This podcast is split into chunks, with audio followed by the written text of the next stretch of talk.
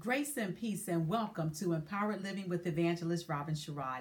I'm so glad that you have decided to join us today because here at Empowered Living, we add value to your life as we point you to Jesus Christ. We are here to strengthen that horizontal relationship that you have with the Word of the Lord so that in turn it will empower the vertical relationship that you have with our Father who is seated at the right hand of God, making intercession for you and for me. We are going straight into the word of the Lord today. So go ahead and get your Bibles and your iPads and your tablets. And we're excited about the word that we're going to share. We're coming from out of the book of Ephesians. The book of Ephesians, chapter 5. Ephesians is found in the New Testament, and we're coming out of the book of Ephesians, uh, chapter 5, and we're going to be looking at verses 1 through 7. Ephesians chapter 5, 1 through 7. And the word of the Lord reads I'm going to be reading this out of the King James Version of the Bible. The word of the Lord reads Be ye therefore followers of God as dear children, and walk in love as Christ also had loved us and had given himself for us, an offering and a sacrifice to God for a sweet smelling Savior. But fornication and all uncleanliness or covetousness, let it not be once named among you as becometh saints. Neither filthiness nor foolish talking, nor jesting, which are not convenient, but rather giving of thanks. For this you know that no whoremonger, nor unclean person, nor covetous man, who is an idolater, hath any inheritance in the kingdom of Christ and of God. Let no man deceive you with vain words for because of these things cometh the wrath of God upon the children of disobedience. Be not ye therefore partakers with them. Wow. What a strong word from the Lord today. And we are going to use as a subject the believer's walk. The believer's walk as we look at how this letter opens, this letter to the Ephesians, but how we can take this letter and how we can apply it to our own lives today. He's giving them, Paul is now, because Paul is the, the author of this particular letter, and, and Paul is saying to the followers of God, He's saying, Be ye followers of God. Why did he have to even say that? He had to say it because there were other things, other places, other people that the people of God were following or attempting to follow. You see, being a follower of Christ is very different than being a follower on social media. Being a follower of Christ is very different than being the follower of a man or a woman on this side of life. When you are a follower of God, you really understand and you truly realize that you are not of your own. You understand and you realize that you have been created in the Father, in God's image. And to be a follower of him is just simply for me to give back to him what he has given unto me. To be a follower of him means that my mind is not focused in on the things that are on this earth realm, but my focus is on above. He said, Be ye a follower. So if he had to tell you to be ye, that means that you have an option. I have an option. You have an option as to who and what we are going to follow.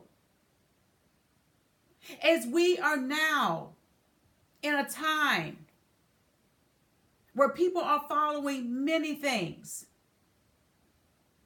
They're following many things that are not of the Father, that are not of God. He said, I need you to follow them as dear children. Think about a child. When you are out with that child, for the most part, some children now they have they have a means to kind of run away every now and then. But for the most part, if you are taking your child on a route, on a walk, or in a place that's not familiar to that child, and that child is not sure how to navigate wherever you're taking them, nine times out of ten, that child is going to follow you. That child is not going to veer off because that child doesn't know exactly where it's going to end up. Especially if it's a place in which they understand and they know that I have to follow my parent. It's not a place where it's a lot of glamour and a lot of glitz and a lot of things that's vying for their attention at that moment. But there are some times when that child understands and knows without you even having to say a word, I got to be a follower of my parent. Because if not, I'm going to be putting myself in danger. As children of God, it says that we should be followers of God as children. That means we are to have a submissiveness to us and not think that God should be following us, but that we are to be following Him. That we are to be walking according to His precepts and to His design. He says, Now, as you follow God, as you follow God, He says, This is how I want you to walk. Because, see, sometimes we can follow some people, but we got our own walk. Yeah, I'm following you, but I got I got my own thing going on, right? I'm following you because I know you have the way. I know you know how to get us to the next place, but I think I'm going to walk the route the way that I want to walk it. Which means I may decide to sit down if I don't like the the pace that we're going. It could mean that I could I could just uh, stall and I could just stand there and say I'm not moving. Or it could be I can make an excuse for not continuing to move forward. You know how we do. When God tells us, I want you to follow me, I want you to go where I'm telling you to go, and how we can make excuses. But the writer here, he says, I want you to walk in something. He said, I want you to walk in love as Christ also loved us. Let's stop right there. He said, I want you to walk in love. What kind of love is he speaking about? Is he speaking about the kind of love that we see on this side of life sometimes? The kind of love that I love you today, as long as you're doing what I want you to do, how I want you to do it, when I want you to do it. But when as soon as you decide, no, I don't think I desire, I don't think I want to be a part of that love triangle anymore, then all of a sudden you fall out of love. Is it the kind of love that only sees you as an object of affection? An object to be utilized, an object to possibly be abused, an object to be able to bring out as a trophy. And then when I get tired of you, I'm going to go ahead and put you back up on the shelf. Uh, what kind of love? Is it a love where I put my fist up in your head, that I'm slapping you around, but then afterwards I tell you that I love you and I did it because you made me do it? Are we talking about that kind of love?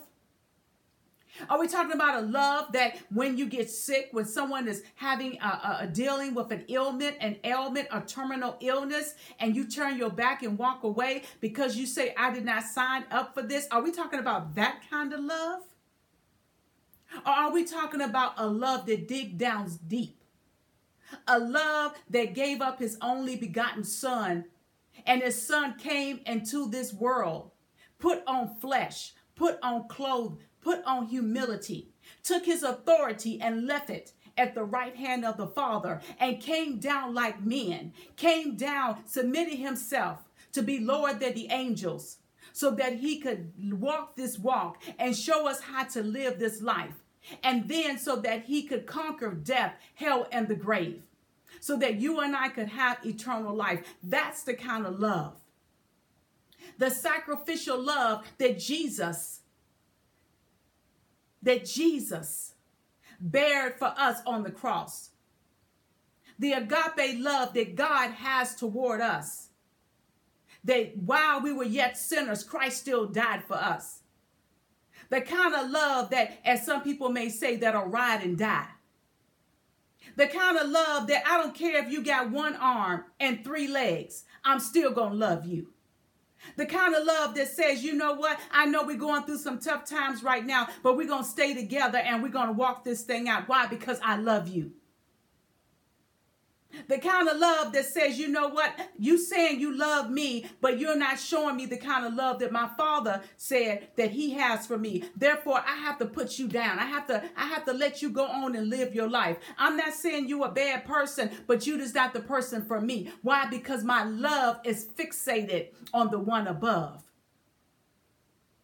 And when you can come and you can walk in that kind of love with me and for me, my love is not dependent upon the shade of makeup that I have. My love is not dependent upon whether I have muscles or biceps or triceps.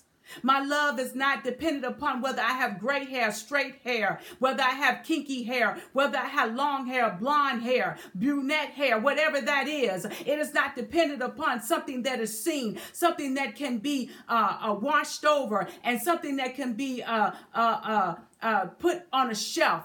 No, no, no, no, no the kind of love that when I take off the makeup, the kind of love that when I take off my shirt, the kind of love that that, that when I may walk with a limp because uh, of something that's happened to me or my body is changing. The kind of love that, you know what, you done buried my three children. And I know you don't look the same as you did when I met you when you were 18, but I still love you. That kind of love. That's the kind of love that the word that Paul is saying. He said, walk in love as Christ also had loved us and given himself. You see, love means that we give of ourselves. We are sacrificial in our love to someone else. And that is not for that person just to take it and to keep hold of it and, and, to feel that, you know what, you got to bow down to me. But it is reciprocal, which means that as I give my love to you, as I pour out myself to you, then you are pouring yourself back into me. He said, so that it is an offering. When you give an offering, that means that you're lifting something up. That means that you are giving out of your substance. That means that you're giving out of your convenience. Even when it's inconvenient, you're still giving because it is an offering. It is something that rightfully belongs to you, but you say, you know what? I think it'd be better placed here. He said, an offering and a sacrifice. How often are we willing to sacrifice for someone else? How willing are we are, are we willing to, to take ourselves out for our own throne room and sacrifice? But he says sacrifice to who? Sacrifice to God. For a sweet smelling Savior. Do you know that when we sacrifice to God, it is a sweet smelling Savior? I shared this before, but my testimony. About six years ago, I was totally paralyzed and I was in a hospital. I had to be fed through a feeding tube. I was about 70 pounds, and I still have a mark that's on my neck that is a scar, that is a remembrance of the feeding tube that they had to place inside of my body in order for me to live, in order for me to thrive. But as I was in that hospital room, totally paralyzed, I went in for a uh, eight-hour surgery. It ended up being 24 hours. I came out. I had a massive hematoma. had to be taken back in. I shared the testimony before, um, and, I, and God is having me to put it in written form. But I died on that table. I had an experience with God. He allowed me to be able to come back to tell somebody. He said, I want you to tell my people a few things. He said, First of all, I want you to tell those that have lost loved ones. If you have lost a loved one, tell them that heaven is for real. Tell them that their loved one, if their loved one has saved and, and lived their life, you know, according to God, it says to be absent from the body is to be present with the Lord. And God said that's exactly where their loved one is to be in my presence, during my bosom. And it's a sweet presence, it's a sweet place. It's a place that once you experience it, you do not want to come back on this side of life. But God said, I want you to come back on this side and I want you to tell the story. So as I was uh, paralyzed, I would smell the smell of roses in the room. I would have the scent of a rose in the room. Now, the only thing I could move was my eyes and my index finger. and I would look around as much as I possibly can, but I knew that I was in the critical care, I was in ICU, and there was no way they was going to have flowers in there. But I smelled the Savior. I smelt and I was able to sense Jesus and the angels in the room with me. And he showed me that I was going to walk again. Not only was I going to walk again, but I was going to talk again and I was going to preach the gospel. Now, am I the best preacher that's out there? Probably not. But I tell you what, I'm going to give God the best that I can give him because I love him and I'm a follower of him. I know the resurrection power of Jesus Christ because I have experienced it in my own life. And he is no respecter of person. As he did it for me, he will do it for you. But you must be a follower of him. Wherever you are watching this right now, whatever illness or, or disease or sickness or, or, or, or mental strain or whatever situation that you may find yourself in, if you could just come from out of yourself, come from out of that situation and be a believer that's walking according to the word of the Lord and say, God, for I live and God, for that I die. And Lord God, here I am. Here I am, Jesus. I have no strength. I had no power. I couldn't even function. I had to have someone to tend to me 24 7. But God was right there in the room. He said, My, my love, my unfailing love is going to cover you. My unfailing love is going to be there for you. And he's saying the same thing with, to you. His unfailing love is there, even if they say it's stage four. His unfailing love is there, even though that you got about 30 days left before you're going to get evicted.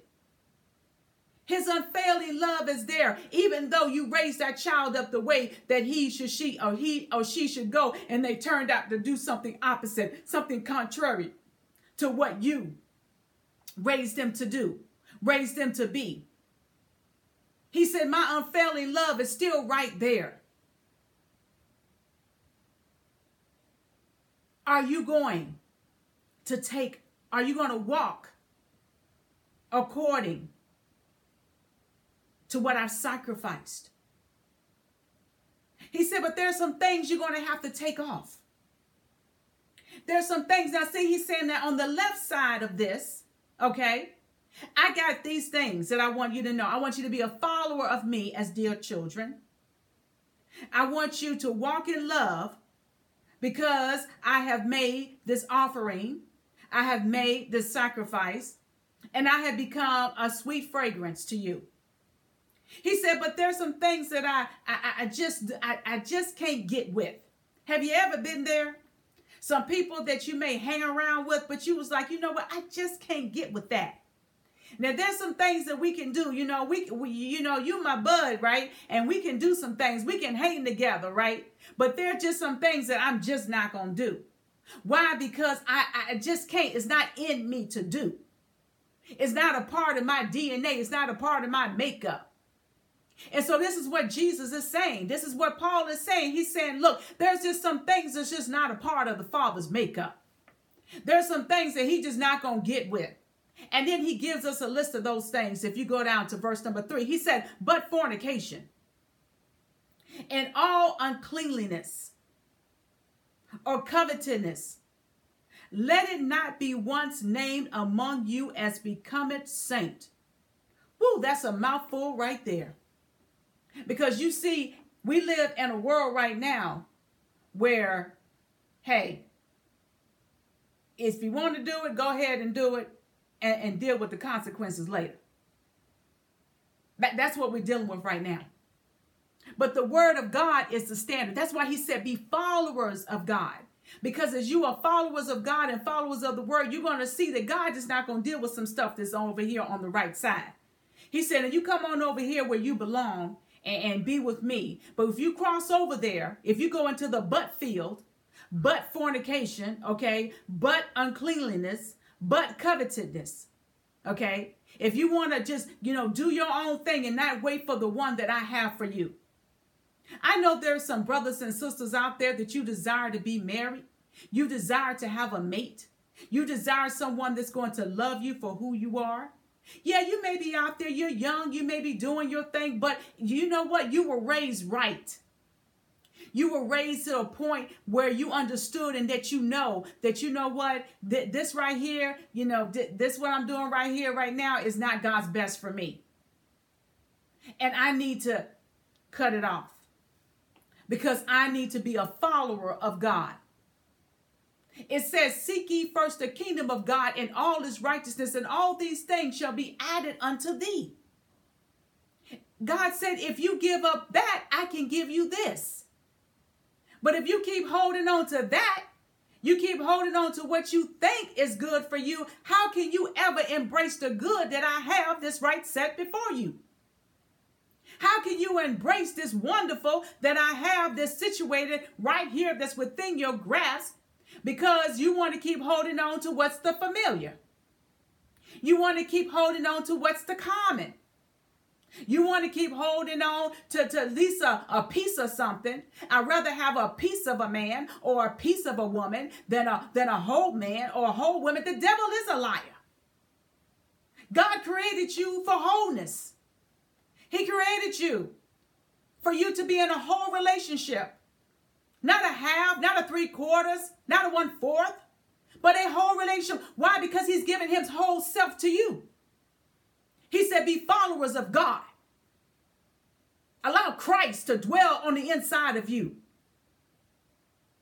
Give up that thing that's not meaning you any good. You put all your energy, all your effort into this relationship, into this situation, into the circumstance, and what are you getting out of it? Be a, walk with God. The believers walk. Walk with God. If you're a believer, come from out among them. No need for you to be lukewarm anymore. No need for you to have one foot in and one foot out. Why don't you try God? You don't tried everything else. Why don't you try God and let God bring the person, bring the situation, bring the right circumstance into your life? You know, God can have you to have a divine connection in one moment. But will you trust him enough? He said, neither filthiness nor foolish talking nor jesting, which are not convenient, but rather giving of thanks. So, what he's saying here, he said, Look, I need you to have a clean body.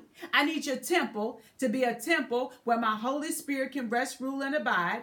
And then I need you to make sure that your speech is in line with what's going on in your temple. Sometimes we can say, you know what, holy, holy, holy, and we can uh, put a dress on that's down to our ankles, and, and we can go without wearing makeup, or, or we can, you know, uh, quote the Bible from Genesis to Revelations, but our mouth, come on now, well, our mouth, when no one is watching, when we think no one is watching, or when no one is looking, our mouth is full of garbage. Our mouth is full of things that we should not. He said, foolish talking. Gossiping, that's foolish talking. Backbiting, that's foolish talking. Two-facedness, that's that's foolish talking. Jesting, things that are not even worth a conversation. They're not convenient. They may seem to be convenient, but they're not convenient. You have to dismantle the drama in your life.